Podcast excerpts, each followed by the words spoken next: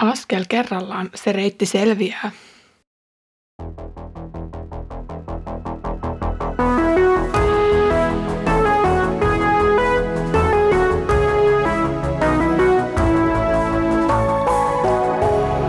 Kirjoitusten pauloissa. Lämpimästi tervetuloa mukaan Kirjoitusten pauloissa podcastiin. Olen Iida Halme Etelä-Saimaan kansanlähetyksestä ja luen kanssasi apostolien tekoja. Edellisellä kerralla luimme kertomuksen Timoteuksesta ja opimme, että Timoteuksen elämässä ei ollutkaan tapahtunut tämmöinen äkillinen uskontulo, vaan hän oli saanut lapsen uskosta kasvaa pikkuhiljaa aikuiseen uskoon. Samalla hän oli ottanut vastuuta seurakuntaelämässä ja löytänyt omaa paikkaansa. Teksti ei enää jatkossa mainitse säännöllisesti Timoteusta, mutta maininnat siellä täällä antavat kuitenkin olettaa Timoteuksenkin kulkeneen pitkähkön aikaa Paavalin mukana ja työyhteydessä, vaikkakin joskus he olivat keskenään eri paikkakunnilla. Aiemmin on ylitetty suuria raja-aitoja, kun on viety evankeliumia Jerusalemin ulkopuolelle ja pakanoille asti. Tällä kerralla ollaan sellaisessa pisteessä, jossa monet näkevät evankeliumin tulleen ensimmäistä kertaa Euroopan mantereelle, vaikkakaan sellaista käsitettä ei vielä tuolloin toki ollutkaan. Luen nyt apostolien tekojen luvusta 16, jakeet 6-10. He jatkoivat sitten matkaa Frygian ja Kalatian halki, sillä pyhähenki esti heitä julistamasta sanaa Aasian maakunnassa. Myysian puolelle tultuaan he yrittivät lähteä Pityniaan, mutta Jeesuksen henki ei sallinut sitä.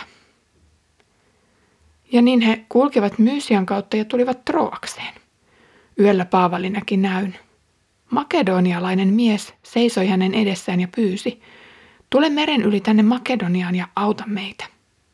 Kun Paavali oli nähnyt tämän näyn, me hankkiuduimme heti lähtemään Makedoniaan, sillä ymmärsimme, että Jumala oli kutsunut meidät julistamaan evankeliumia siellä.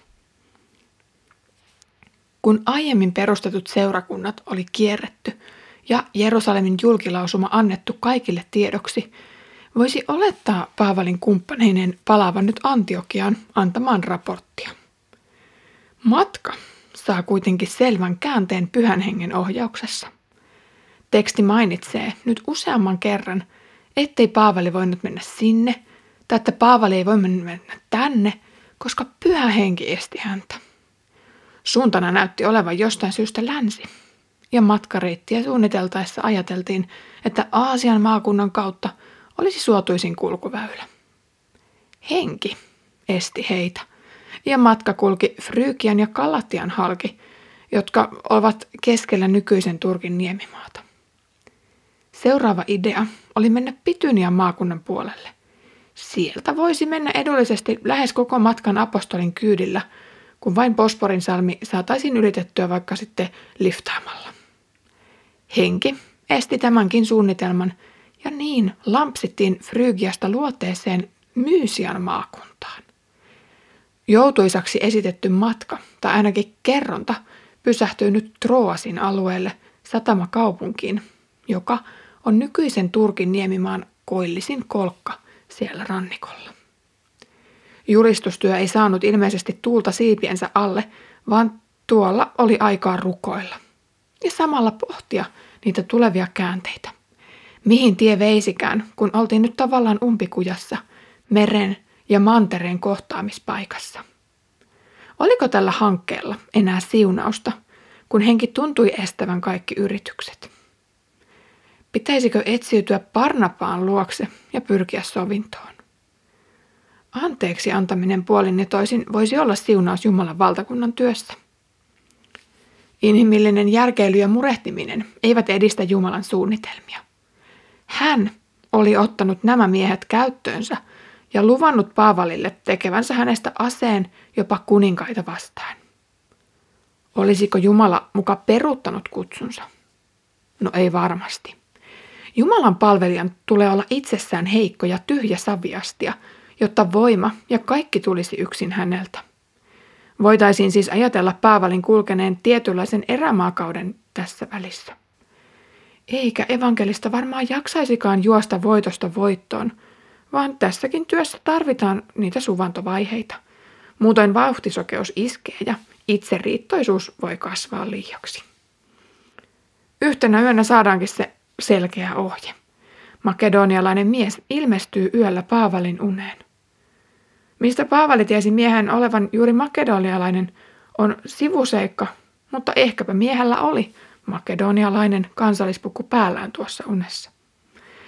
Mies kutsuu heitä kaukaisesta maasta, valtavan Ekeanmeren tuolta puolen. Millä sinne päästäisiin? Onko enää varaa edes matkalippuihin? Motivaatio tälle lähdölle löytyy helposti. Turhautuminen Aasian seudun vastustukseen ja estoihin laukeaa, kun meren takaa aukeaa uudenlainen elonpelto. Vaikka Jumalan valtakunnan eteneminen ei ole kiinni ihmisen aikaansaannoksista, lähetti voi edesauttaa näyn toteutumista parhaimman kykynsä mukaan. Nyt Paavali, Siilas ja Timoteus aikovat päämäärätietoisesti hankkiutua meren yli auttamaan tuota makedonialaista, joka ei voisi tuntea Jeesusta, ellei kukaan julistaisi hänelle. Troas oli vilkas satamakaupunki, joten meren yli matkaaminen ei olisi vaikeaa. Nyt olisi oikeastaan vara valita, mihin laivaan lähtisi. Mitä ilmeisimmin antiokialaisten antama varustus kattaisi nyt matkalipun hinnan. Toistaiseksi matka oli taittunut apostolin kyydillä Antiokiasta asti. Vähä-Aasia oli Paavalin matkojen toistuva kohde jokaisella lähetysmatkalla. Myös moni kirje osoitettiin juuri tuon seudun kristityiden myöhemmin. Tänä päivänä valtaosa alueen ihmisistä on muslimeja ja siten evankeliumin etenemissuunta on kääntynyt. Paavalia ohjattiin selvästi kohti länttä kertomaan evankeliumia. Ehkä siinä oli Jumalan johdatus ja Jumalan ajatus mukana. Euroopan puolella usko juurtuisi sukupolvien ajaksi. Nyt on ajankohtaista maksaa tämä velka. Aasian varhaiset kristityt lähettivät hyvän sanoman meille Eurooppaan. Ja nyt on eurooppalaisten vuoro lähettää työntekijät sinne. Tekstissä vilahtaa apostolien tekojen sivuilla aika-ajoin memuotoinen kerronta. Onkin pähkäilty, oliko Luukas heidän matkassaan vai onko lähteenä käytetty matkapäiväkirjaa tai vastaavaa, joka olisi sitten unohdettu muokata muun kerronnan persona pronominin mukaiseksi. Suomen kielessä kerronnassa on ehdottomasti pysyttävä uskollisen valitulle muodolle.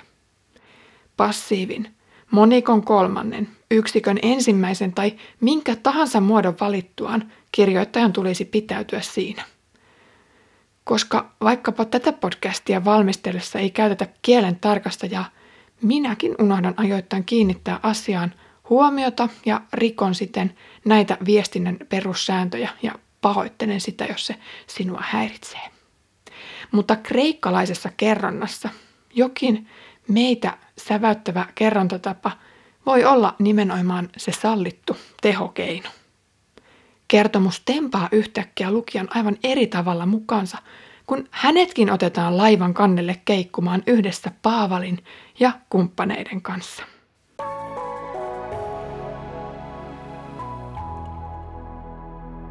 Troaksen kaupunki on tunnettu kreikkalaisista mytologioista, joissa kaupungista käydään sotaa. Kamppailu raukeaa, kun valtavan puinen Trojan hevonen lahjoitetaan kaupungille mukamas rauhanneuvottelun merkiksi. Kun veistos on saatu kaupunkiin, käy ilmi, että sen sisälle onkin piiloutunut joukko sotilaita, jotka pettävät kaupunkilaisten luottamuksen valloittamalla sen sisältä käsin.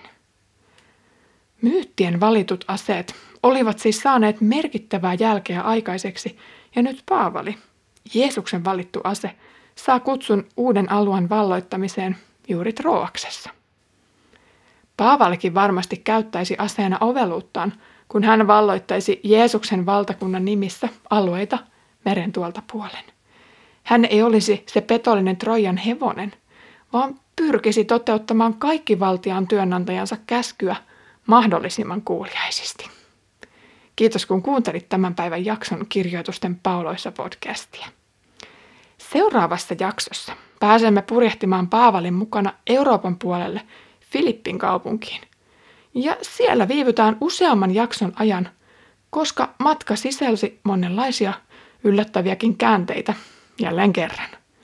Mutta niitä odotellessa Herramme Jeesuksen Kristuksen armo, Isän Jumalan rakkaus ja Pyhän Hengen osallisuus olkoon meidän kanssamme.